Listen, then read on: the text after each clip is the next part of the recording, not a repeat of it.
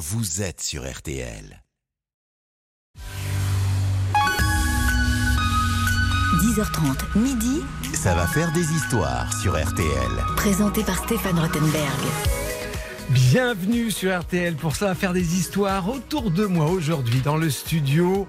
Trois habitués de l'émission, mais ils ne l'ont jamais fait ensemble. Et déjà, hors antenne, ça commençait à chauffer, ce qui est bon signe. À ma droite, pantalon orange, chemise bleue, lunettes bleues. Comment ça va, monsieur Petit Demange? Ça va, Michou monsieur Rottenberg? Non, c'est pas Michou, mais il est en forme et il est prêt à y aller. Non, Michou, il y aurait- il y aurait du champagne posé parce qu'effectivement, il carbure le champagne nuit et jour. Mais en face de lui, chemise bleue également, Oui. pantalon fra- Oh. framboise écrasée, on va dire. Oui, il en reste ça, oui, c'est à peu près ça. Au Il début, c'était rouge. Ça va, Martial Oui, ça va Martial You, bienvenue. Et alors, on a un Corse dans la maison, ce qui est bien. Oui, Chemise euh, framboise aussi, pantalon beige, et voilà. Ça y est. Et voilà, on commence. Je vous demanderai de vous lever, s'il vous plaît. François bonjour François. Bonjour. Alors on va parler consommation, on va parler économie, on va parler de plein de choses bien sûr avec euh, nos experts du jour. Vous savez, vous écoutez, vous choisissez le meilleur et si vous êtes tiré au sort, vous partez.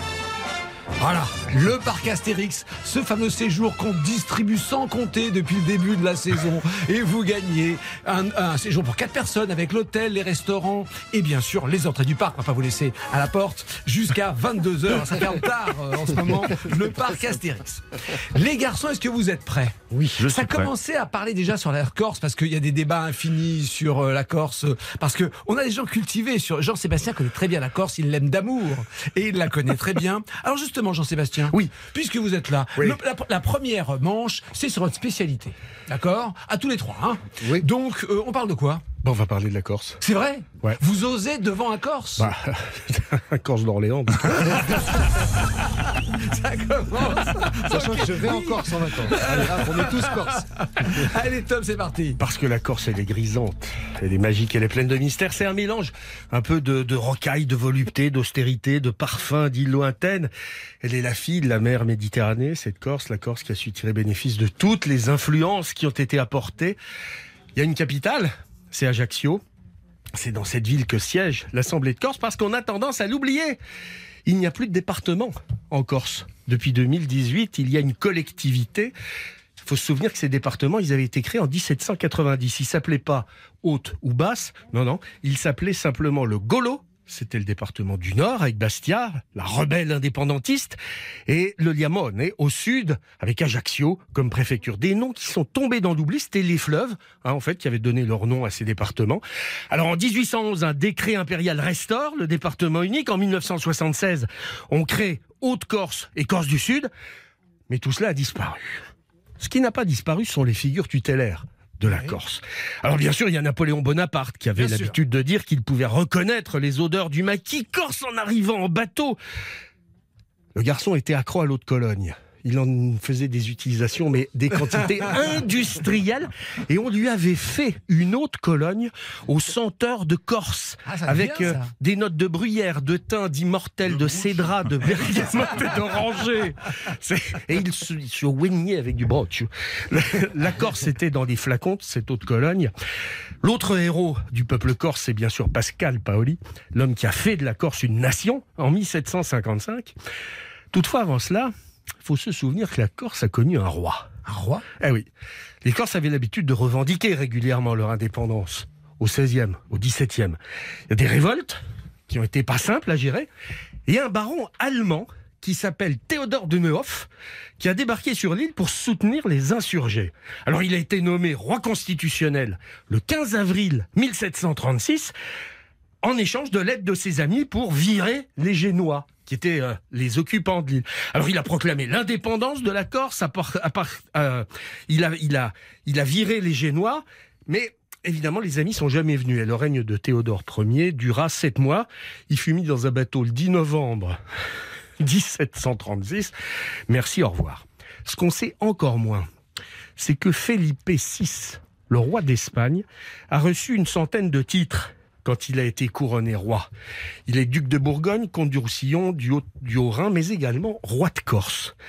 Parce que Philippe est issu d'une dynastie de famille royale et noble. Il descend de Louis XIV, mais aussi de la dynastie des Habsbourg. Les Habsbourg qui ont, qui ont régné sur l'Empire austro-hongrois et qui ont transmis par, euh, au, cours des siècles venus tous ces titres. Mais il y a aussi Charles Quint, qui lui a donné le titre de roi de Corse. Alors, qu'on se rassure, hein, François. Felipe ne règne pas sur l'île, parce que dans la constitution espagnole, il n'est que roi d'Espagne. Tous ces autres titres, tous ces autres titres ne sont que des symboles. Mais enfin, le titre est là. Incroyable. Philippe VI, l'actuel, qui porte bien. hein, il a, il a, il a de Je savais l'allure, pas. il est roi de Corse. Ah bah ouais. Incroyable. Incroyable. Vous saviez euh, Euh, non, non, j'ai vu beaucoup de corridas à Bastia, mais euh, j'ai jamais entendu parler de ça. Je me disais, il y a un problème. Oui, donc c'est pas connu en Corse. Non, franchement, c'est pas connu. Je connaissais. Neuf, Théodore Ouais. de Neuf, ça je connaissais l'histoire, mais euh, Ouais. non, je connaissais pas les Et que ce titre est resté comme ça, comme ça, Bah, c'est ça. c'est resté dans les titres qu'il reçoit. euh, Incroyable. C'est euh, le prince de Monaco est également euh, seigneur d'Alsace. hein. On prend? Oui. Bah, mais euh, pour moi, ça sera toujours Tino Rossi. Le ça sera, roi. le roi, ça sera toujours Tino Rossi. Voilà.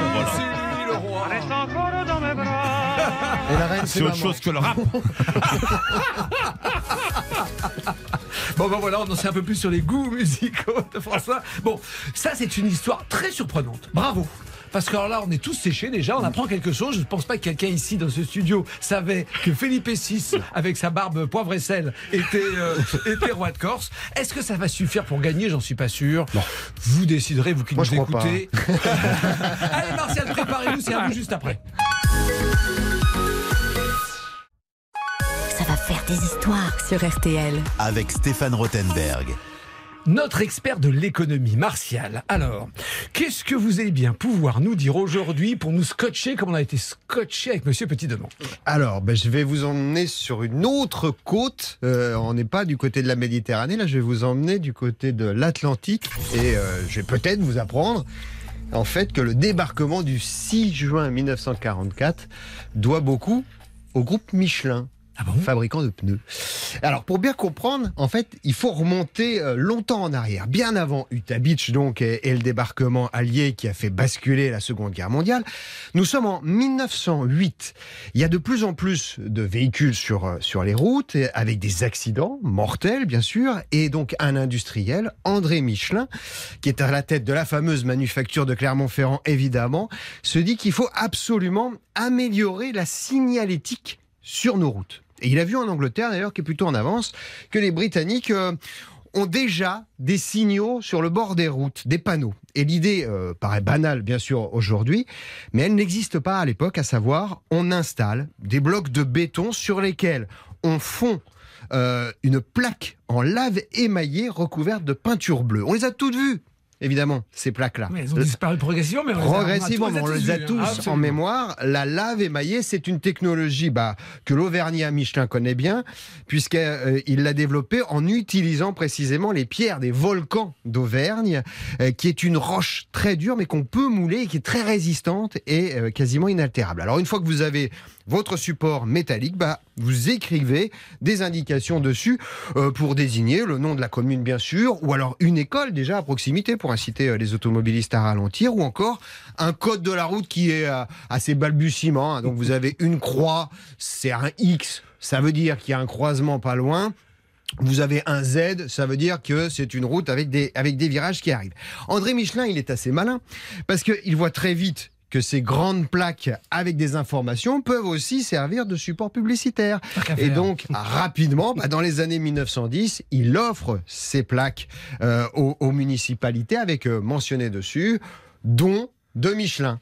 Et hop, c'est fait. Le patron euh, va aussi militer pour qu'on installe des bornes à la croisée des chemins qui indiquent tous les kilomètres sur le territoire, euh, à combien on se trouve des grandes villes les plus proches, dans les deux sens. On les a vus aussi, bien sûr, ces plaques-là. Alors, ça va permettre d'affiner les fameuses cartes routières euh, Michelin qui euh, pourront s'appuyer sur ce réseau de bornes pour être de plus en plus précises. Ces cartes qui existent de façon confidentielle depuis 1905 et à partir de 1910 précisément, le groupe de pneumatiques commercialise des cartes au 1 120 millième. On se rappelle tous de maman à côté de papa dans la voiture en train de regarder la plaque. Exactement, en train de s'engueuler. Bon, bah, ça commence là et ça commence par Clermont-Ferrand, bien sûr, le berceau de la marque. Alors le groupe ne fait pas que des pneus. Il invente en réalité la mobilité, ce qu'on appelle aujourd'hui les mobilités. Et c'est pour ça qu'en 1900, les deux fondateurs, André et Édouard, ont aussi l'idée d'accompagner les automobilistes sur la route en leur donnant quelques bonnes adresses où s'arrêter manger. C'est le lancement Du guide. du guide Michelin, évidemment. Et alors, comment est-ce qu'avec tout ça, on en arrive au 4 euh, et même 6 juin 1944, le D-Day Hyper calme le 4, hein. c'est après. que- Ouais, c'est après que ça a commencé à chauffer. Alors, en 1944, vous avez une bonne partie de la France qui a été bombardée, bien sûr. Il manque les panneaux de signalisation, mais parfois ils ont été même d'ailleurs volontairement enlevés par les Allemands. Les soldats qui débarquent arrivent des États-Unis, du Canada, d'Angleterre. Ils n'ont jamais posé les pieds en Normandie, bien sûr. Comment est-ce qu'ils peuvent faire pour se retrouver sur ce terrain? Eh ben, en 1943, les alliés de la résistance et la résistance vont demander à Michelin de rééditer le dernier guide gastronomique en date, celui de 1939, dans lequel il y a très précisément les lieux à visiter, des cartes, des villes, des numéros de route, des bornes kilométriques. La plupart des soldats vont donc partir avec un petit guide Michelin dans la Non. poche pour se repérer en Normandie lors du Ah, débarquement. ça c'est fort. Vous voyez les images du, du jour le plus long? Ils débarquent dans l'eau, fait, ils ont dans la poche le petit livre rouge. Enfin, le guide rouge. Et après la victoire, l'entreprise Michelin sera honorée par l'État français pour son aide lors de la libération, bien sûr. Mais d'un point de vue commercial, les initiatives sur la signalétique dont je vous parlais seront pas vraiment récompensées parce que en 1946, juste après la guerre, donc l'administration française reprend la main sur la signalisation des routes et sur le fameux code de la route qui débute. Interdiction formelle de faire des dons et de la publicité sur ces panneaux-là. Michelin arrêtera donc définitivement de fabriquer ces fameuses plaques en 1971. D'accord. Ah, ça a quand même duré un paquet de Ah, ils ont les continué plaques. à en fabriquer parce qu'ils avaient le savoir-faire. Ils avaient le savoir-faire, Eh oui. mais il n'y avait plus la pub, hein, parce qu'on les, le connaît sans pub. Moi, je les ai jamais vus avec la pub, hein, Ouais. personnellement. Euh, réaction sur Ah, cette hein. histoire des. On part avec le guide rouge, Pas alors peut-être pas pour les bonnes adresses de restaurant. Je suis pas sûr. Non, qu'on je pense pas qu'ils soient Je pense pas qu'on pouvait manger très bien, mais euh, ça, ça a guidé les, les- Mais les oui, soldats. nos alliés. Et surtout, ils les avaient tous dans leur poche, ça c'est incroyable. Ah bah oui, c'était un tout petit truc.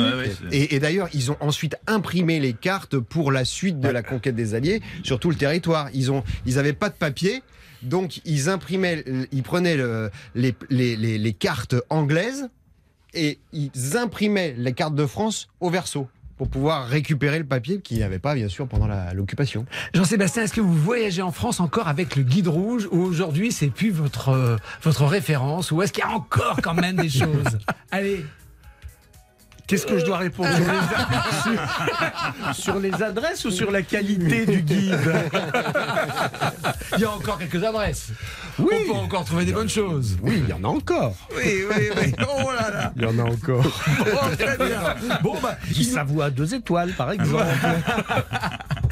il nous reste notre Corse d'Orléans, puisque ça.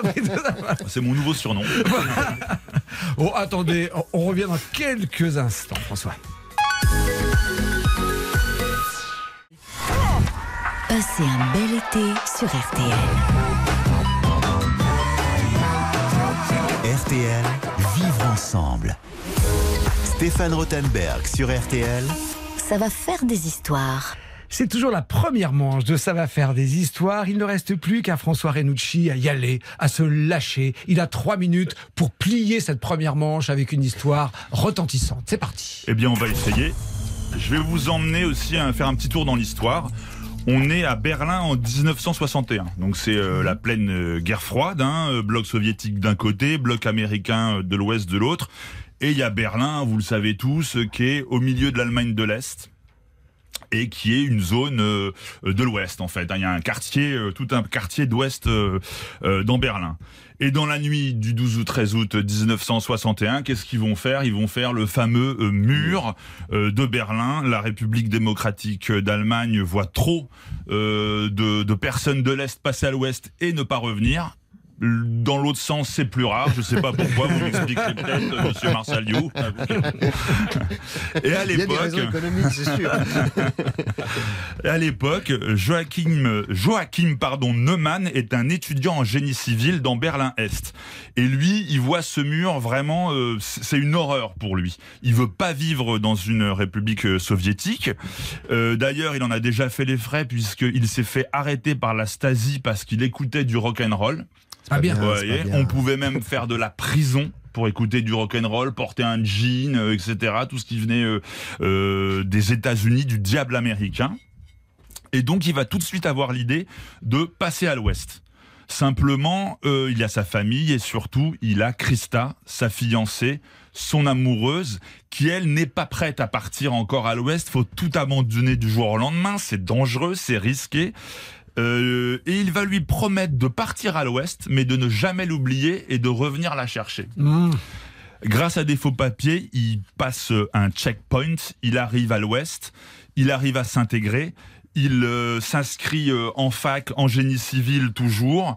Et il va commencer à faire ses études, mais il n'a pas oublié sa petite amie. Et avec des groupes d'étudiants qui veulent aussi faire venir des gens de l'Est, ils vont décider de euh, créer un tunnel. Les fameux tunnels. sont- Les fameux tunnels. Alors, vu qu'ils sont dans le génie civil, c'est assez euh, Oui. évident pour eux. Et ils vont commencer... euh, Et il n'y a pas gros à creuser. euh, bah, il n'y a pas gros à creuser. Euh, il faut quand même essayer de tomber de hangar en hangar. Oui, vous voyez, si vous, pas euh, arriver, voilà. euh, voilà. si vous, Faut- si débarquez à la où. Friedrichstrasse comme ça, avec, euh, ça va être très compliqué. Surtout que la Stasi est partout. Ouais. Et écoute tout et voilà.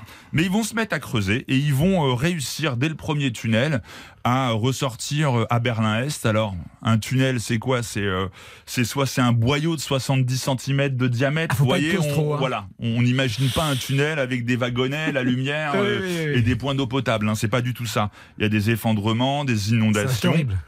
Et malgré tout, ils arrivent euh, à, à creuser et à, à- à arriver à Berlin-Est, euh, euh, où ils ont tout un contact de réseau, de résistants qui font passer des gens euh, dans l'autre sens. Et le premier tunnel, ils vont réussir à faire passer 20 personnes de l'Est à l'Ouest. Malheureusement, Christa a entre-temps été arrêtée par la Stasi. Elle a pris de la prison. Ils ont dû être au courant euh, du tunnel et des évasions, comme euh, il avait été noté euh, Neumann. Voilà, Elle- est partie, mais euh, 15 mois en prison. Ah, quand même. Ouais. Donc lui ne, ne sait pas pour combien de temps. Euh, euh, en tout cas, il lâche pas l'affaire. Il est pris euh, quand même euh, d'une idéologie aussi de faire sortir d'autres gens et ils vont continuer à, à creuser des tunnels. Il faut savoir que beaucoup vont échouer parce que la Stasi a été au courant ou parce que techniquement ils tombent sur des murs, des blocs de pierre. C'est très très très très compliqué. Euh, mais ils il s'acharnent et donc trois ans après. Euh, en 1964, ils vont euh, réussir à creuser ce qu'ils appellent le tunnel 57. 57, c'est parce qu'ils ont réussi à extraire, ils vont réussir à faire passer 57 personnes de Berlin Est à Berlin Ouest. Et il se trouve que la 57e personne, c'est qui? C'est Christa. C'est Christa. Ah, merde. Il ne sait pas qu'elle est sortie de prison. Elle ne sait pas que c'est lui qui l'attend. Euh, à la sortie du tunnel et c'est au moment où il la prend dans ses bras euh, pour l'emmener dans le tunnel qu'ils se, se reconnaissent. Et donc ils vont passer euh, à l'ouest, ils vont se marier. Euh, Joachim va continuer euh, son métier d'ingénieur en génie civil. Il va construire des routes, bien évidemment des tunnels parce qu'il a quand même une expertise. Continue, hein, on est d'accord. Eh. Ben, vous savez pas si bien dire, c'est qu'on va le retrouver sur le chantier peut-être du tunnel le plus célèbre au monde, c'est-à-dire qu'il va être ingénieur sur euh, le chantier du tunnel sous la Manche. Ah, sacrée histoire. Comme quoi, il a, il a tenu promesse. Ça, c'était pas évident. Parce qu'une fois à l'Ouest, il aurait pu se contenter Non, non, de non. profiter des plaisirs euh, de, de Ce Berlin-Ouest. qu'on aurait tous fait, rock'n'roll, sexe, drogue.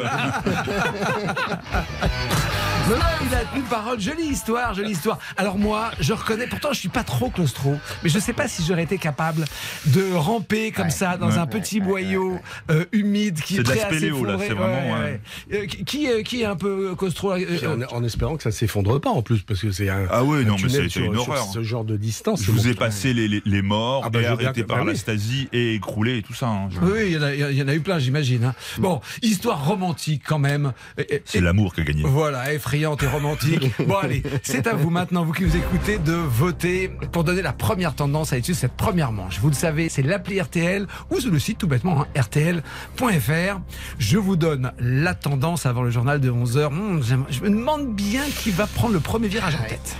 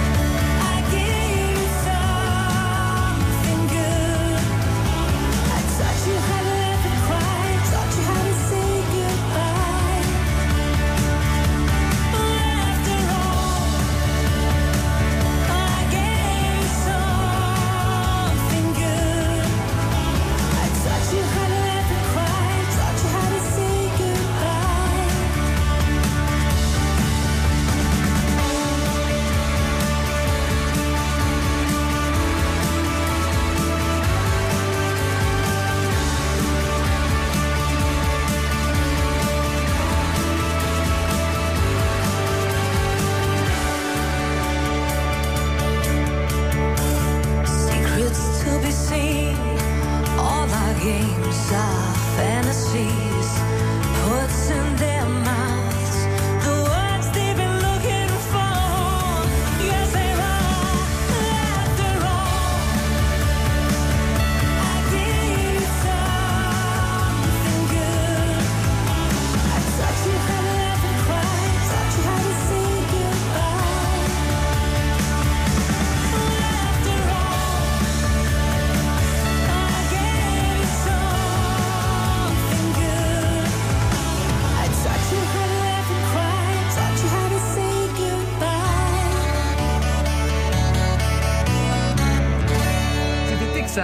After All sur RTL, extrait de leur best-of qui regroupe les meilleurs titres du groupe avec RTL.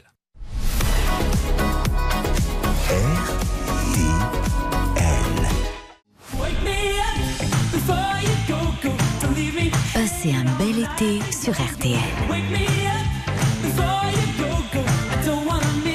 RTL, vivre ensemble.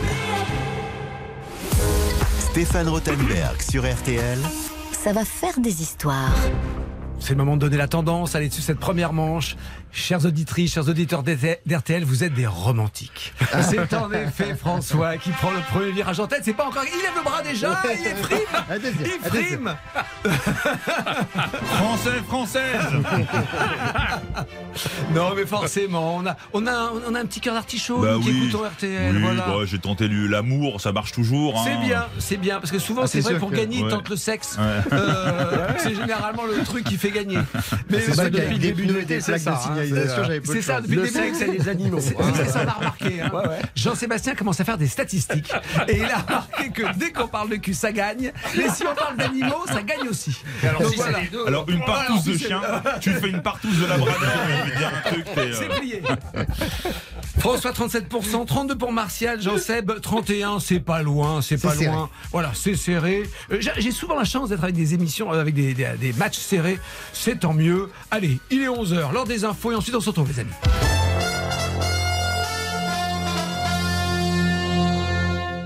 Merci Rachel, retour de l'info sur RTL à midi. RTL, s'informer ensemble.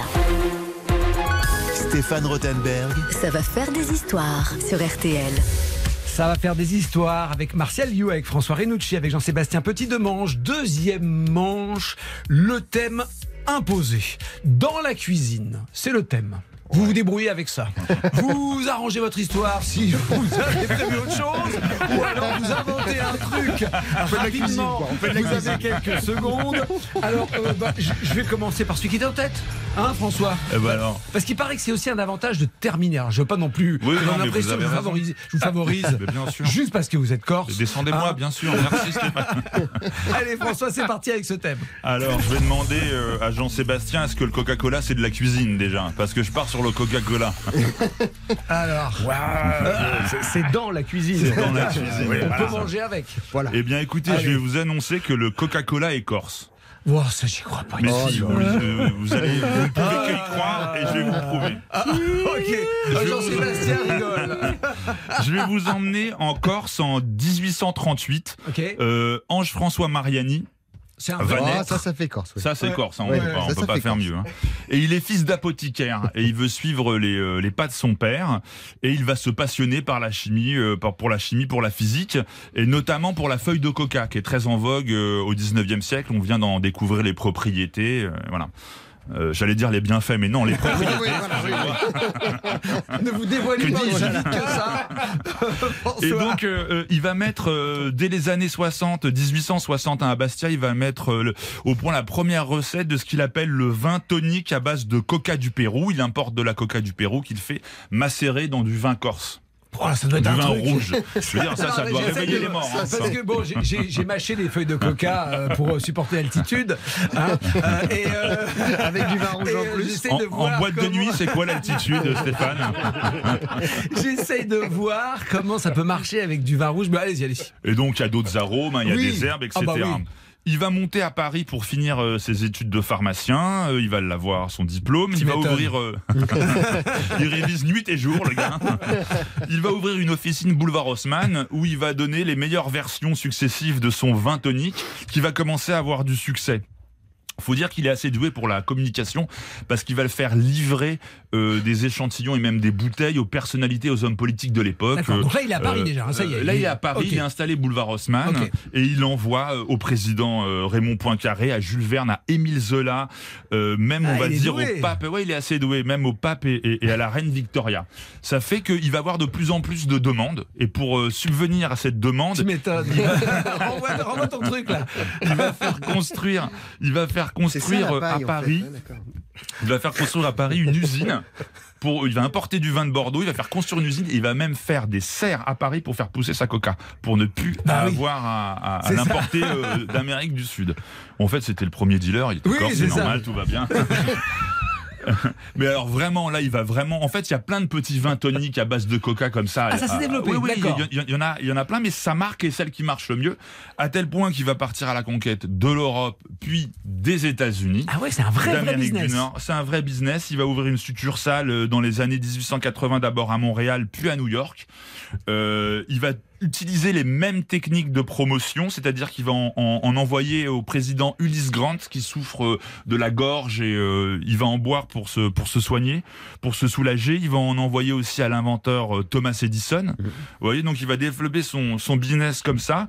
Euh, ça va tellement bien marcher qu'on va commencer à le copier et euh, su- surtout va le copier quelqu'un qui s'appelle John Pemberton, qui est un, un- un pharmacien d'Atlanta, et qui va, pour ne pas tomber dans le plagiat, pour ne pas être accusé de Ah oui. plagiat, euh, rajouter un ingrédient à ce vin de coca, c'est la noix de cola. Coca, cola. Et il, il va baptiser sa première boisson French, parce qu'il l'a piqué à Mariani, qui était français, euh, French Wine Coca and Cola, et qui va connaître euh, un petit succès. Surtout que Atlanta va déclarer la, la- va décréter la prohibition en 1885, que Pemberton va donc remplacer le vin et l'alcool par de l'eau gazeuse et d'autres arômes, et il va créer le fameux soda euh, Coca-Cola qui va connaître euh, le, le euh, comment dire le succès qu'on connaît grâce à la maintenant. prohibition et Ouais, l'interdiction de l'alcool que ça a C'est- lancé C'est le d'abord la copie du vin de Mariani et puis la prohibition qui va, qui va qui va enlever l'alcool de cette boisson qui va pouvoir être donnée aux femmes, aux puritains, aux enfants, etc. Euh, le vin Mariani va tomber dans l'oubli, mais aujourd'hui, un Ajaxien nommé Mariani qui n'a aucun rapport avec Mariani, ils sont juste homonymes, va relancer le vin de cola, donc lui en mettant du vin dedans, et il va s'attirer les foudres de la Coca-Cola Company, hein, de la Bah firme oui. qui crée le Coca-Cola. Donc c'est vous dire si mon histoire est vraie. Sinon. Et le, le- le Mariani Corse s'appelle François. Je ne savais pas qu'il y avait au départ du vin, de l'alcool dans le Coca-Cola. Et du J'ignorais corse. ça. Et en plus, voilà, tout ça, tout ça est corse. Moi j'ai dit ça dans, dans Corse Matin, donc ça peut Oui, pas bah, être bah, non, exactement. Et, et- et les, les- les Basques sont en train d'attaquer François Mariani. hein. Ah bon Pourquoi Ah bah Parce oui. que c'est eux les créateurs, c'est Bah, ça parce que le, le vin dans le coca, c'est le Calimucho. C'est ce qu'on boit au Ah fait oui, de c'est vrai, Bayonne. Comme c'est pas possible, le vin rouge Coca-Cola, c'est le Calimucho basque. Oui, alors, de toute façon, les Allemands font ça aussi. Euh, le Rote Coca, ça s'appelle, je crois, euh, en Allemagne. Ah, hein, c'est c'est ça. hein. Oui, oui, c'est c'est pas. euh, Traduit en très français, c'est beau.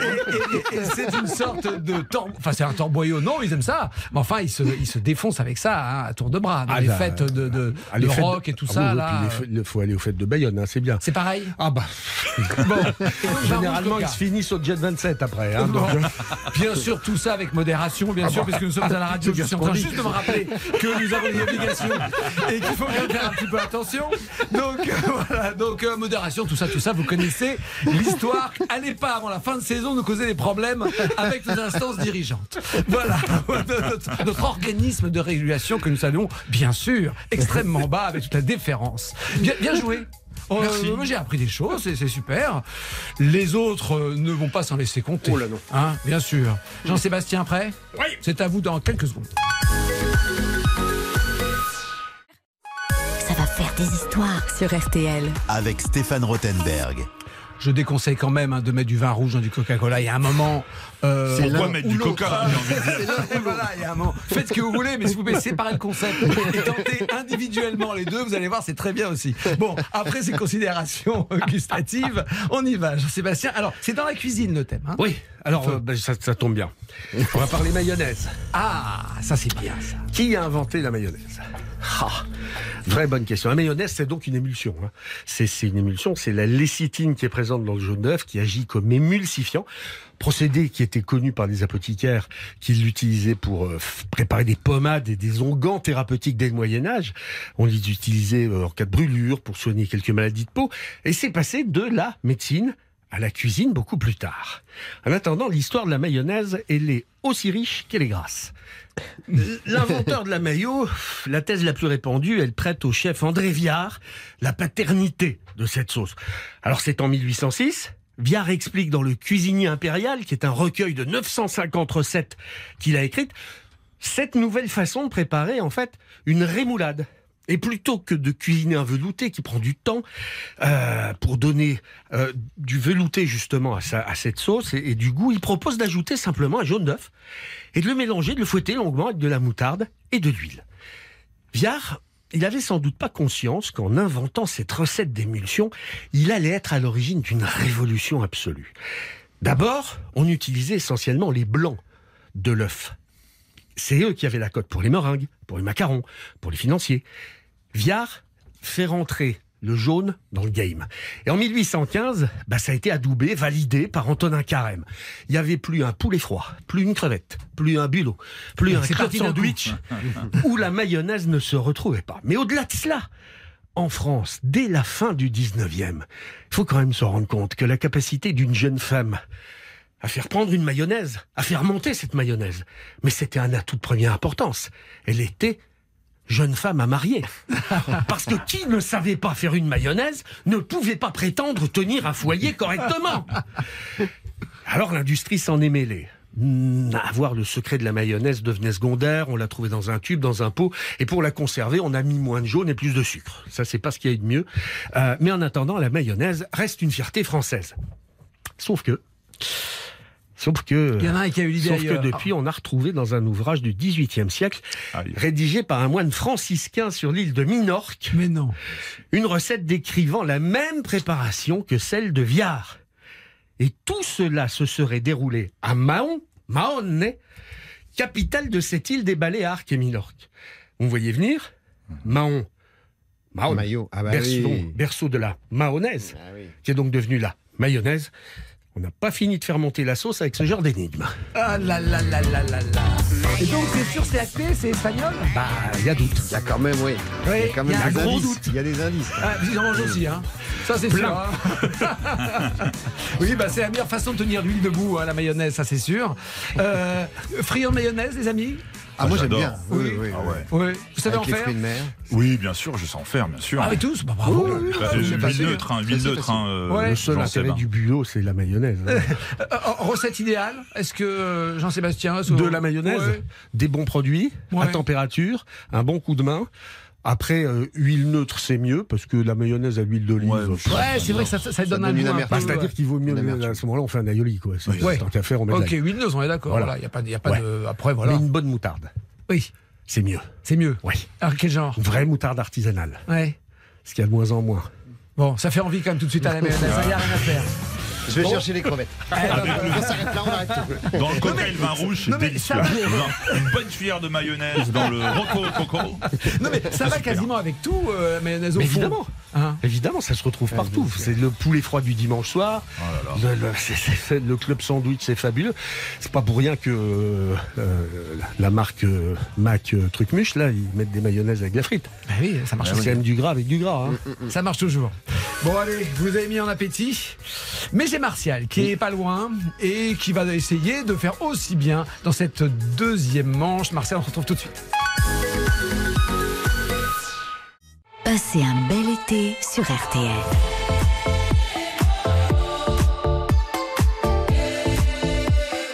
RTL, vivre ensemble. Stéphane Rothenberg sur RTL. Ça va faire des histoires. Oh, dans la cuisine, c'est le thème d'aujourd'hui, c'est le thème imposé de cette deuxième manche. Je suis sûr que vous allez nous trouver quelque chose. Bah moi je vais vous raconter euh, l'origine de la marque Moulinex, donc on y est. Là, Je veux dire, c'est quand même la star euh, des robots cuisine. Et, et je vais vous dire que Moulinex a démarré grâce au concours Lépine. Alors Faut planter un peu le décor. Parce qu'on est en 1900. euh, dans les rues de Paris, vous avez des agents de police surnommés les hirondelles qui chassent les vendeurs à la sauvette qui écoulent sous le manteau des petits jouets et des ustensiles de cuisine précisément venus d'Allemagne. On les appelle, ces policiers, les hirondelles, parce que ce sont des policiers à vélo avec une, Une cape. cape. On Ouais. les a vus, euh, Ouais, évidemment, dans les, dans les. Je pense à Hergé, notamment, Ouais, qui en a dessiné. Tigre. Et, et on les appelle les hirondelles pas à cause de la cape, mais parce qu'ils sont sur des vélos de la marque Hirondelle. Ah, je Eh ben que oui. c'était la cape. ouais. Bah oui, alors le préfet de, de Paris à, à l'époque s'appelle Louis Lépine et il a une idée. Il crée donc, pour aider les commerçants locaux, un concours d'invention pour les jouets et pour les arts ménagers. C'est euh, les ustensiles de cuisine, autrement dit. En 1901, vous avez donc le concours Lépine qui voit le jour. Ça doit pas durer plus d'un an. Et puis finalement, il y a un tel succès que le concours Lépine devient évidemment l'institution qu'on connaît puisqu'il existe encore aujourd'hui. Et donc, en 1931, vous avez un jeune artisan parisien qui s'appelle Jean Mantelet. Il se présente à, à ce concours avec un appareil qu'il va baptiser le moulin à légumes.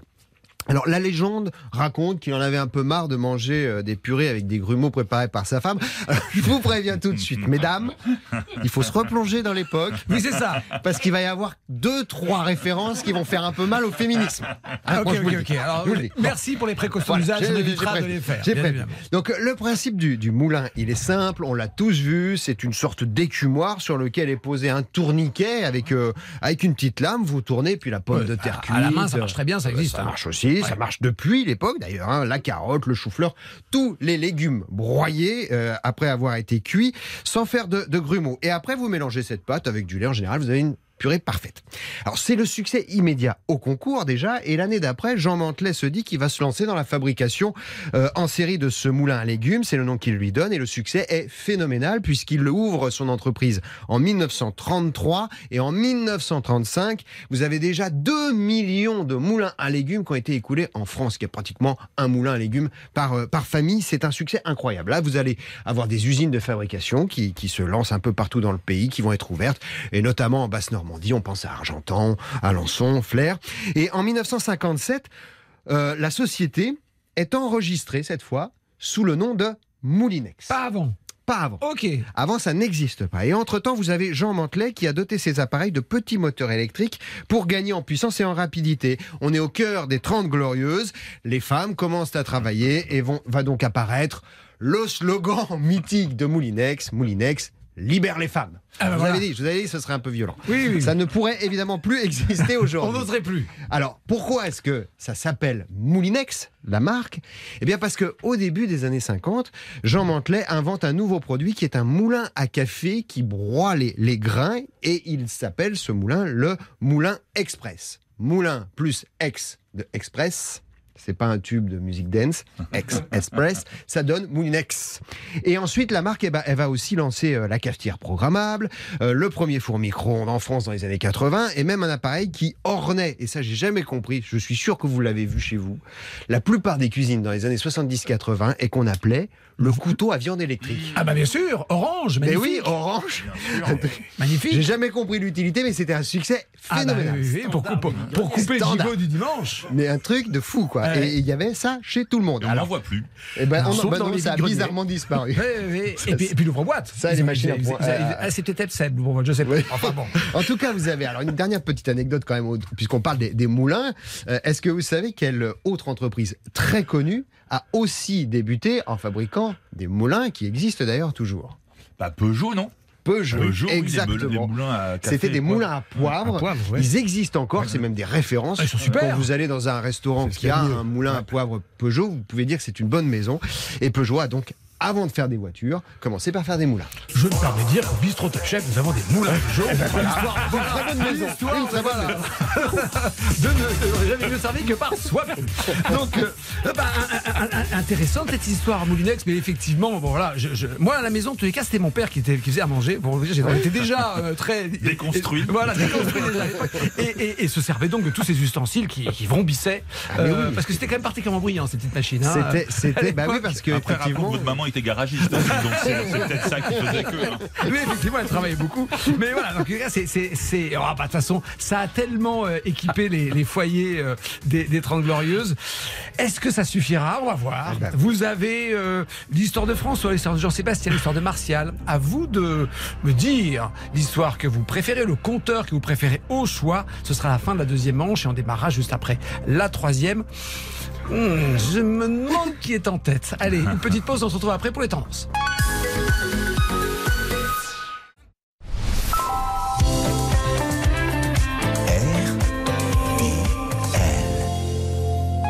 Ça va faire des histoires sur RTL. Avec Stéphane Rothenberg. Avant de démarrer la troisième manche, euh, bien sûr, il faut que je vous dise où on en est. Pour l'instant, eh, eh, eh, François est toujours en tête. Eh ben, bon. Eh, ça marche. 39%, c'est bien. Ah oui, ça monte. C'est très très bien. Martial suit, Jean-Sébastien suit. La hiérarchie est la même. Les pourcentages bougent à la marge. Il va falloir, euh, bah, Jean-Sébastien, il va falloir euh, faire redresser la barre. Sinon, j'ai une question pour Martial. On a le nom du mec qui a inventé le couteau électrique.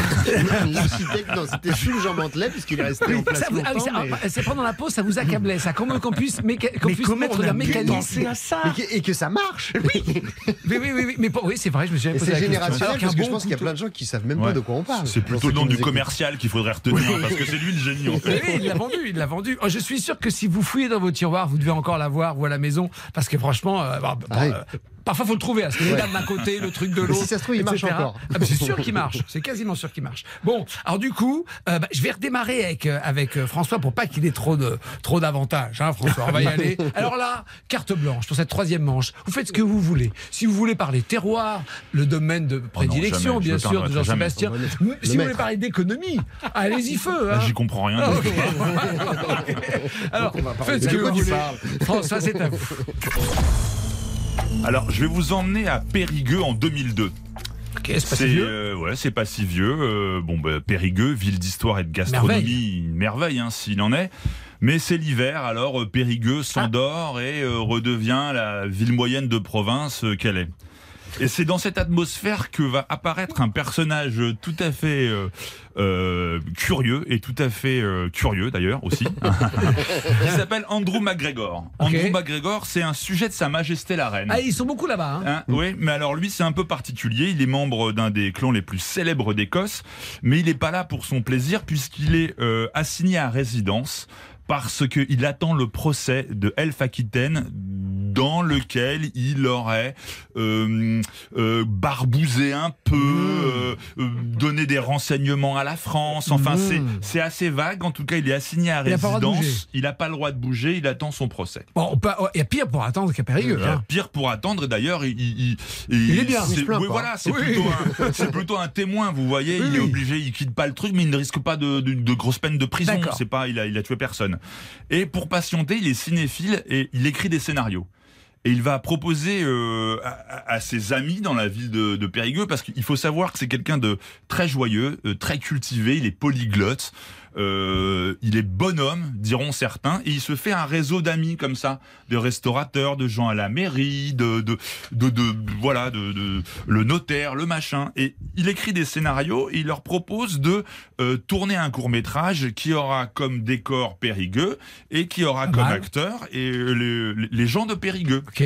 Euh, D'ailleurs, la mairie va lui ouvrir euh, grand les portes, euh, va lui proposer le musée de Périgueux comme lieu, comme lieu de tournage. Il va faciliter les tournages. Toute la ville va s'y mettre. Les, les restaurateurs vont proposer des, des encas gratuits pour les acteurs gratuits. Vous me voyez venir, gratuit, gratuit, tout est gratuit. Voilà, et ils vont vraiment faire. un, un premier court métrage et ça va être génial. Il va y avoir une fête de fin de tournage payée par un restaurateur. Oh. Et tout le monde est content. Tout le monde est vraiment euh, très très content et ils sont pas au bout de leur surprise parce que un jour Andrew McGregor vient leur dire que DreamWorks, la société de Steven Ah oui, Spielberg, vient d'acheter son dernier scénario. Là, euh, je vous avouerai qu'il y a des périgourdins qui commencent euh, à se douter de, enfin, à flairer un truc. Est-il aussi honnête euh, euh, qu'il est Enfin voilà, ils sont un peu sceptiques. Et Andrew va leur dire attendez, Bien sûr que je suis de bonne foi. La preuve, c'est que je suis en contact avec Cohen Cohen, qui est le plus grand cabinet d'avocats de New York, et que je passe mes journées au téléphone avec l'agent de Julia Roberts. Ah oui. Parce que Julia Roberts a lu le scénario Ah oui. acheté par DreamWorks et rêve de venir à Périgueux Bah oui. jouer dedans. Oh, il y a- Peut-être Ça elle aime le magret hein, de canard, je sais pas. bon. En tout cas, euh, là, il y en a quand même qui disent ouais, c'est pas possible et tout. Lui, il leur dit euh, voilà, mais par contre. euh, Va falloir lever le niveau.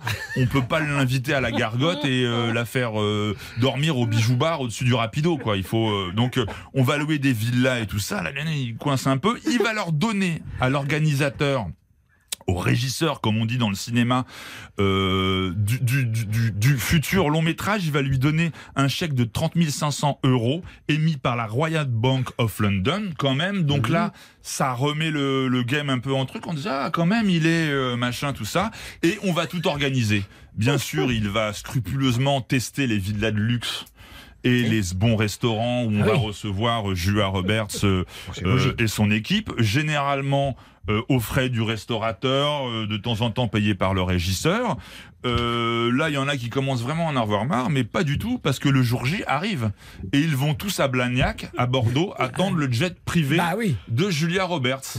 Et donc ils partent limousine, c'est Jean-Michel qui fait le chauffeur, c'est super, ils attendent, ils attendent et, et ils attendent Bah et le jet privé n'atterrit euh, jamais. Ah oui. Là on commence à prendre des renseignements. Euh, Lord MacGregor s'appelle Alain Jolois. Il est né dans les Yvelines. Il a été de nombreuses fois condamné pour escroquerie. Il a même fait de la prison. Le chèque de 30 500 euros est en bois. Ah. Étonnement, super euh, soudaine. Et on apprend que c'était un mythomane total. Il a été tour à tour dans sa vie agent euh, du MI6, hein, les, euh, les services secrets euh, euh, anglais. Il a été éminence grise du Parti Socialiste. Il n'y a, il y a pas de musique pour ça. et qu'il avait ses entrées à Matignon. Il a même été philosophe en l'Est d'Umberto Eco. Vous Ouais. voyez, donc le Il s'est inventé des trucs Il s'est inventé un truc total. Il a fait sa vie comme ça. Il y a un Non, non, il a journaliste. vraiment conseillé le PS. Et un journaliste du Monde a réussi à, à- à l'interviewer et le journaliste lui a posé cette question mais pourquoi avoir passé sa vie sous un faux nom? Jolois a cité Woody Allen en disant mon seul regret est de ne pas avoir été quelqu'un d'autre. Le journaliste mais, lui dit mais vous l'avez pourtant été toute votre vie et Jolois lui dit alors je partirai sans regret. Les mythomanes doués, ça peut être, Ah, ça bah, peut être rigolo. On y croit jusqu'au bout. hein. Ça peut être rigolo. Oui, ils arrivent toujours à insuffler Eh oui. le doute et du coup on se dit mais si c'était vrai, Et si il y a c'était une vrai. victime qui disait qu'en fait, il avait pas passé un si mauvais moment que ça. Parce qu'au lieu de s'ennuyer Oui. tout un hiver, Bah oui, ils ont fait il est rêver. victime, donc il Ils ont risque rêvé. rien et il a rêvé. Mais il a fait de la tôle pour ça. Il a Euh, été. Pour celui-là, il a fait de la tôle. Après, il Ah, était malade, donc il est ressorti assez vite. Mais il a refait de la prison pour cette affaire-là. Ah oui, quand même, quand même. Ah il a- il a- il a- ils ont été. voilà, il a payé. Il a payé. Il y a eu une petite quand le scénar pour faire arrête-moi si tu peux. hein. Oui, Oui, c'est ça. c'est exactement ça, Oui, ça. alors, pour le coup, arrête-moi si tu peux, c'est bien sûr le mythomane génial, absolu, euh, et film magnifique. euh, bon, euh, euh, bon, Avec bah, Leonardo DiCaprio. avec avec DiCaprio, formidable. Bon, bah bien joué, bien joué, François. Une histoire de mythomane pour pour commencer, une vraie histoire de mythomane, Histoire bien sûr. bien hein. sûr, Vous évidemment. n'êtes pas, vous n'êtes pas mythonné sur ce coup-là. Ça se trouve, j'ai raconté que des conneries depuis le début. tu sais. Allez, les- vos adversaires du jour se préparent. Stéphane Rothenberg sur RTL. Ça va faire des histoires. Carte blanche, c'est le la troisième manche de Ça va faire des histoires. Martial, on va y aller Oui. sur euh, le thème que vous voulez. Sur le- Alors, je vais vous parler de sans doute une des marques françaises les, les plus aimées par les gens, qui s'appelle Yves Rocher. Et je vais vous raconter comment Yves Rocher, en fait, l'histoire commence par de- des ventes de chapeaux. Puisque, Ok. eh ben oui, le petit Yves Rocher grandit. Alors à Lagacilly, on connaît, c'est un village enclavé euh, au cœur du Morbihan. On n'est pas du tout au bord de la mer, là, hein, on est dans les terres. Et, et nous sommes donc juste après la Seconde Guerre mondiale. Yves Rocher est né en 1930. Au rez-de-chaussée de la maison familiale, son père Joseph fabrique, répare et vend des chapeaux. Et donc Yves Rocher, quand je vous dis juste après la Seconde Guerre mondiale, c'est parce qu'il il- il aurait dû partir faire ses études à Redon, qui est la grosse ville à côté, mais qu'en raison de ses problèmes de santé, il va rester à la maison. Il va euh, avoir droit à l'école à la maison à l'époque, et quand il ne révise pas, bah, il participe à la vente des chapeaux, va sur les marchés de la région et, il observe les femmes coquettes qui achètent euh, les produits maison. Faut bien se rendre compte que à l'époque, le chapeau, c'est pas euh, qu'un attribut pour euh, les grandes bourgeoises. Tout le monde a un chapeau, de la femme la plus modeste jusqu'à la grande bourgeoise justement. Et il est passionné à ce moment-là aussi. euh, on est au bord de la forêt de Brocéliande. hein, euh, il est passionné par les herbes et les plantes. Il les étudie avec euh, son cousin et parrain Joseph Pierre Ricot. Euh, et, et à 14 ans, Yves Rocher perd son papa. Et il se réfugie dans la nature. Précisément, il va méditer dans la forêt et, il se plonge complètement dans ce monde de- des, plantes et il croise à ce moment-là euh, une guérisseuse, comme on en croise parfois en Bretagne, euh, qui va changer sa vie et faire de lui bah, l'homme d'affaires qu'on connaît et le groupe qu'on connaît aujourd'hui. Elle lui donne le secret d'une pommade contre les varices. Alors les femmes à l'époque sont souvent debout, elles travaillent beaucoup, euh, le chapeau donc c'est l'ustensile de fête, mais le reste du temps la vie est parfois euh, compliquée. Et il concocte donc cette pommade à base de ficaire, une plante euh, avec des vertus médicinales bien évidemment. Et Yves Rocher commence à en vendre à ses clientes qui viennent acheter des chapeaux. Et, puis ça va dépasser évidemment le marché de la Gacilly bien au-delà. Il envoie dans tout le pays et il, en- il commence euh, son industrie de, produits de santé par correspondance. Là, le succès est tel que même l'ordre des pharmaciens s'en émeut et estime qu'il est en train de faire de, euh, de la concurrence déloyale à la profession même de, de pharmacien. On va lui interdire pour ces raisons-là, parce qu'il n'est pas médecin et parce qu'il n'est pas pharmacien, de vendre ce produit. Donc il ne se décourage pas, Yves Rocher, il se lance donc dans la fabrication de crèmes pour la peau à base de camomille, connue pour ses vertus adoucissantes et apaisantes. C'est toujours la crème de camomille, un des best-sellers de la marque Yves Encore Rocher. aujourd'hui. Encore aujourd'hui, ça se vend.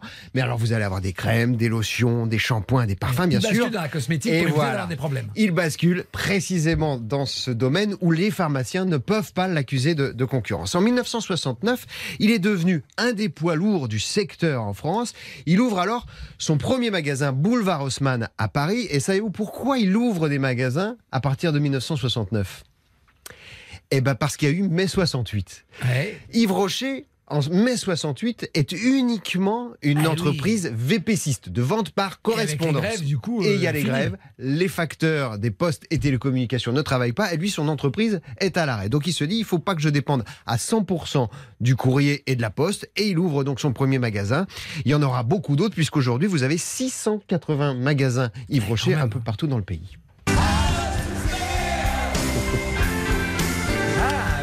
Succès. Alors c'est marrant, il a été à l'inverse.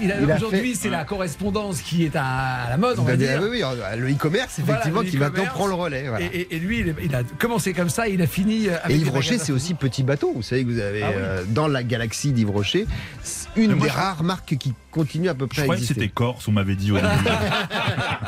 je, vais, je vais regarder si ça se trouve c'est Ivo. Ivo Roca. Bien Martial- joué, Martial, Martial. est très pudique hein, dans cette histoire quand même. Pourquoi Très pudique parce que la pommade, la ficaire, c'était effectivement pour les varices. Oui. Mais c'était aussi pour les hémorroïdes.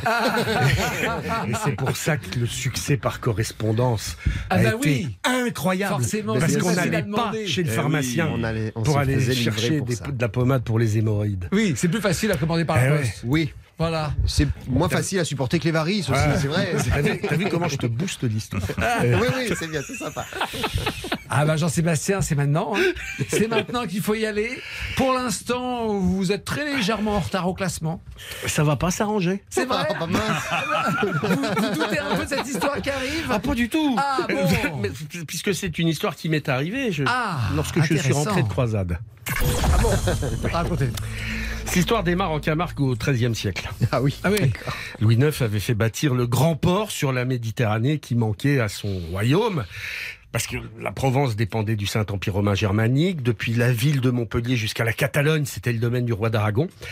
Et dans un paysage de marais, de sable, d'eau, il a engagé des travaux titanesques pour l'époque.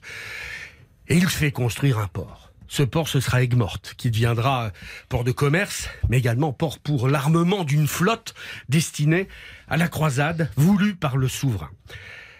Louis IX arrive euh, à Aigues-Mortes en 1248. Il embarque pour sa première croisade.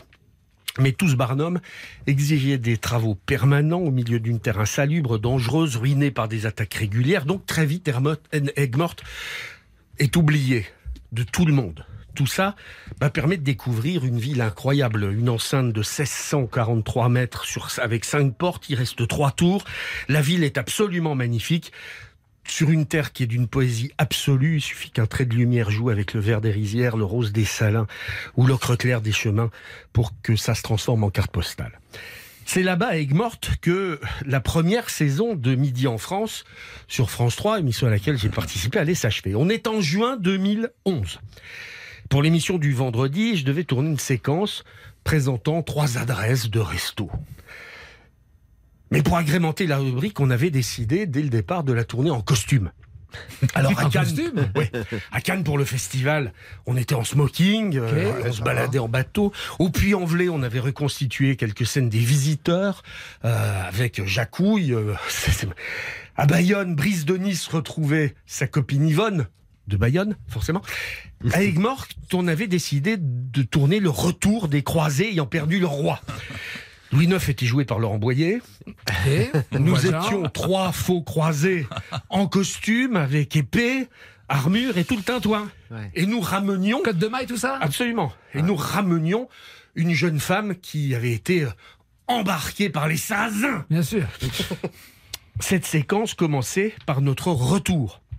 Évidemment, on a tout tourné à l'inverse. hein. On a commencé par la fin avec Laurent Boyer. Et la dernière scène, elle se devait se tourner euh, retour sur la plage en bateau, enfin en bateau en Zodiac pour euh, pour amuser la galerie. On, est- on devait arriver sur la plage des frères Pourcel euh, et j'avais eu l'idée du siècle, forcément. Me mettre sur le bord du Zodiac, un pied sur le boudin et sauter à pieds joints sur la plage pour faire Ouais. Très joli. Sauf que sans lunettes, avec un aume de chevalier sur la tête, je ne voyais rien que, je mets vraiment juste devant moi, rien en haut, rien en bas, et j'attendais un top du pilote pour sauter. Une seule prise, hein. Bien sûr. Forcément, on a un peu de retard. Le moteur s'arrête, j'entends le go, je me lance en brandissant l'épée, je fais une sorte de saut de l'ange très assuré et l'instant suivant, je disparais dans deux mètres d'eau. Erreur de jugement, faux go, vraie bonne vanne de fin de saison, je ne sais toujours pas. En attendant, je ne vous raconte pas avec une cotte de maille, un plastron en acier, un haume, le tout dans une immense cape blanche avec une épée qui pèse un poids de gueux. Il a Donc, quand même fallu le maître nageur de la plage pour venir me récupérer au fond de l'eau parce que je ne bougeais plus. Eh bien, vous ne me croirez ou pas, mais si je vous dis que cette séquence n'a jamais été diffusée, parce qu'en fait, elle n'a jamais été tournée. Mais vous avez pas- On avait tourné plusieurs approches dans le Zodiac, depuis la plage. Mais pour cette dernière scène, le cadreur avait mis donc sa caméra sur un pied. Il avait tourné avant, mais il n'a pas tourné pendant. Parce que la fatigue, le stress, enfin en attendant, il avait, il a, il a appuyé deux fois sur REC. Il n'a pas. et- donc ça n'a jamais enregistré. Tout ça pour ça. Et, et il n'empêche que je l'en remercie. Parce que ça m'a évité bêtisier pendant 20 ans de bêtisier. Et surtout, ça, le truc, c'est qu'on a gardé le secret. Parce que si on avait dit ça au producteur, le mec aurait été viré. Et il aurait dit- ne pas être là, oui, Jean-Sébastien. eh, avec, une- avec une armure tombée dans l'eau, on peut ne pas remonter. Hein. Ah, mais je ne remontais pas. Mais on sûr. a le droit aux histoires de beuverie maintenant Bon, et vous avez flippé ou pas quand vous étiez dans l'eau? Vous avez Bah, pas eu le temps? Non, ça va, parce qu'à l'époque, j'étais svelte, euh, j'étais sportif. euh, Mais il a quand même vu le roi euh, sous l'eau. mais je, mais je- Amateur je d'aigle-mort. regrette de ne pas avoir vu, ces- de ne pas avoir cette image. Vrai. Oh, On aimerait bien voir les images. Alors il y en a sur, je vous rassure, hein, il y en a plein sur mon Facebook d'autres séquences. Invité à vie aux enfants de la télé, le mec. Exact. Allez, c'est à vous de voter maintenant. Le site RTL ou l'appli RTL, rubrique Ça va faire des histoires. Vous votez pour vos histoires préférées et on va tirer au sort le gagnant ou la gagnante dans quelques instants. RTL.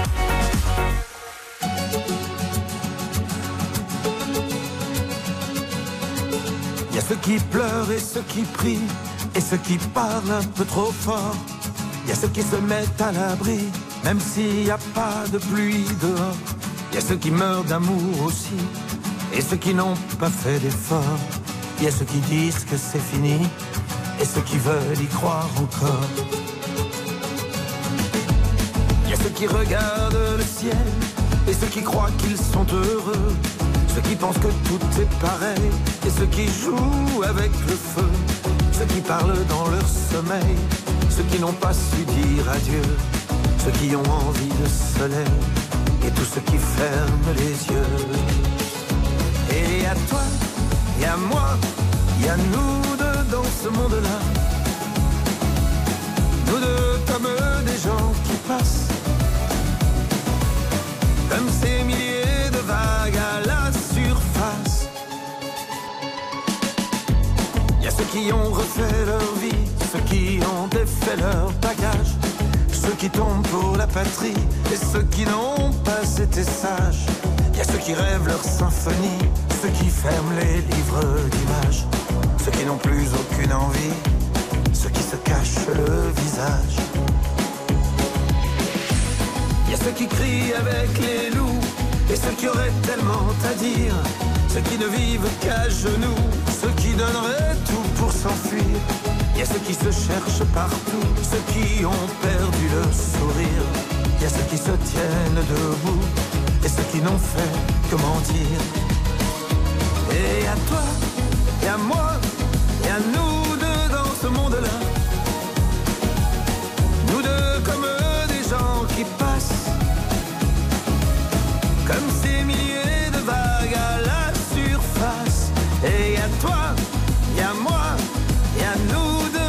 ce monde-là.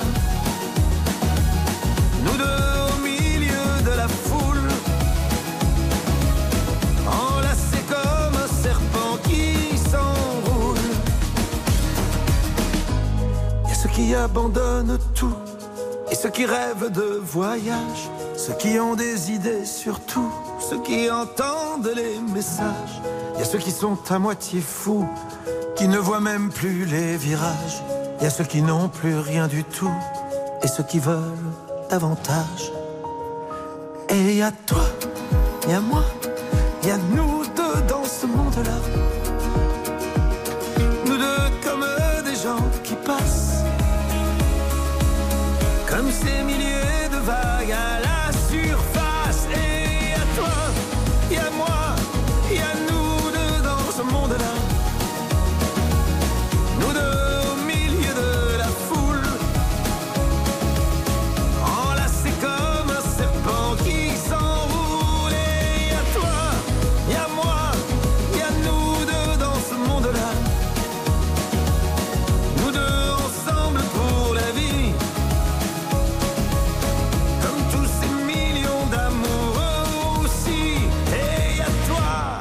Patrick Bruel avec son titre Ce monde-là sur RTL. C'est d'ailleurs le nom du tout nouvel album de Patrick Bruel. Stéphane Rothenberg sur RTL. Ça va faire des histoires. C'est l'heure du verdict, les amis. Vous avez tout donné. Vous avez travaillé, j'ai vous, vous avez fait, vous avez tout fait. Certains se sont humiliés même. Et j'ai maintenant, j'ai sous les yeux le classement de l'épreuve d'aujourd'hui, enfin du ça va faire des histoires d'aujourd'hui. Jean-Sébastien ferme la marche quand même. Il n'y a rien à faire. Il n'y a rien Pourtant, à faire. Non, mais moi j'ai acheté cette place. hein. moi, de toute manière, j'ai signé pour Voilà, cette place. pour la- pour la- oui, ça n'a pas bougé du début à la fin de l'émission. Aujourd'hui, c'était la Mais dans troisième toutes place. les émissions que j'ai faites, c'est ça. Je vous dis, c'est dans mon contrat. J'ai- J'ai pas la statistique, mais bon, c'est le cas aujourd'hui, c'est comme ça, la cœur de bois, ça arrive à tout le monde, même aux meilleurs. Et la victoire, aujourd'hui, il a fait la course en tête du début à la fin, c'est François. Bravo, François félicitations. Merci. Je voudrais remercier mes parents d'abord, oui, hein, quand même. Sans qui je serais pas là. euh. 41%, c'est une très très belle victoire. Bravo François, alors vous avez une mission.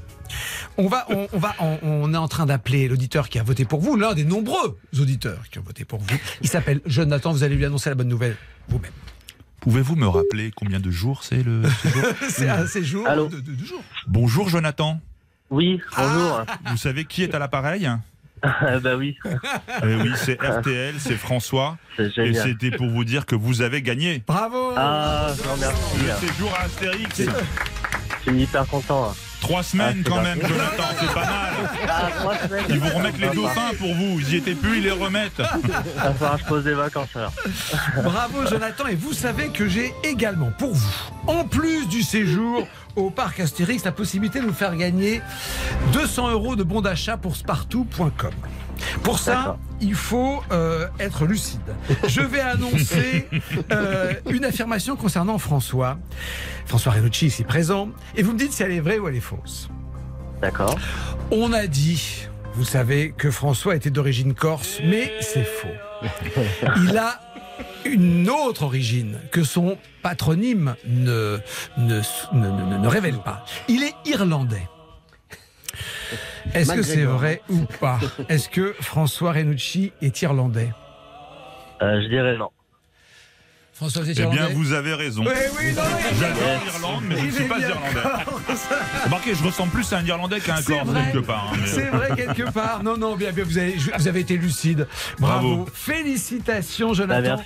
en plus de séjour au parc Astérix, vous gagnez, grâce à François Reducci, 200 euros de bon d'achat Ah. sur spartou.com. Félicitations, on vous content. embrasse. Bravo, les amis, restez avec moi dans le studio. On se retrouve juste après ça.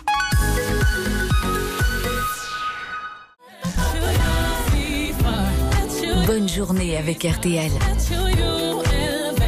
RTL, vivre ensemble. Jusqu'à midi sur RTL, Ça va faire des histoires. Avec Stéphane Rothenberg. Ah, François, là, il était tout fier. hein. Il faisait le coq un peu Un pendant la peu, pub. oh, c'est normal, c'est normal, c'est normal. Bon, euh, comment va se passer la rentrée? Eh bien, écoutez, François on- bah, c'est bah, c'est lundi prochain, Eh retour oui. des grosses têtes, Eh Laurent oui, Ruquier. Bravo. Avec une nouvelle formule euh, euh, du, euh, de la fin d'émission, il y aura plus d'invité mystère, il y aura l'invité tout court, Très bien. et puis des nouveaux jeux. Marc-Antoine Lebray, super, et sûrement plein d'autres grosses têtes. Ah, ça va être super de vous retrouver aux grosses têtes. Martial, chef de service. Je précise, il y a un titre que j'ai oublié, c'est important les titres. hein. chef de service économie RTL. Euh, comment ça va se passer la rentrée? Eh ben la rentrée, ce sera toujours euh, la tablée avec euh, Florian Gazan et Alba Ventura à 6h50. On est tous les trois et on décrypte l'actualité. Et puis moi, je mets la dernière main euh, à, un livre qui sortira au mois d'octobre et qui va s'appeler chez Fayard Les années 70 sont de retour. Oh, ce serait une bonne tous nouvelle. Les clins d'œil, tous les clins d'œil à cette époque-là qu'on retrouve Ce aujourd'hui. serait une bonne nouvelle. Jean-Sébastien, comment va se passer la rentrée? Carpentier Samedi, dimanche 6h, 9h15. C'est génial. Et puis je mets euh, la première main, hein, réellement, que je suis en train de commencer. Ah, c'est toujours Mystère. bien d'être avec notre ami Stéphane. Merci les amis. Je vous souhaite déjà un petit peu en avance une bonne rentrée. Merci. Et nous, on Et se vous retrouve. Ah bah, euh, oh là, plein, plein de choses. Parce bout que bon, on du parle de nous, monde. mais quand même. au bout du monde euh, d'ici, d'ici ouais, très très peu de temps. hein. J-6 avant de, de- de partir au bout du monde. Bon, on se retrouve demain. Quant à nous, chers merci à François d'avoir réalisé l'émission. Et puis, euh, bah, demain pour la dernière de la saison. On vous embrasse. À demain. RTL, il est midi.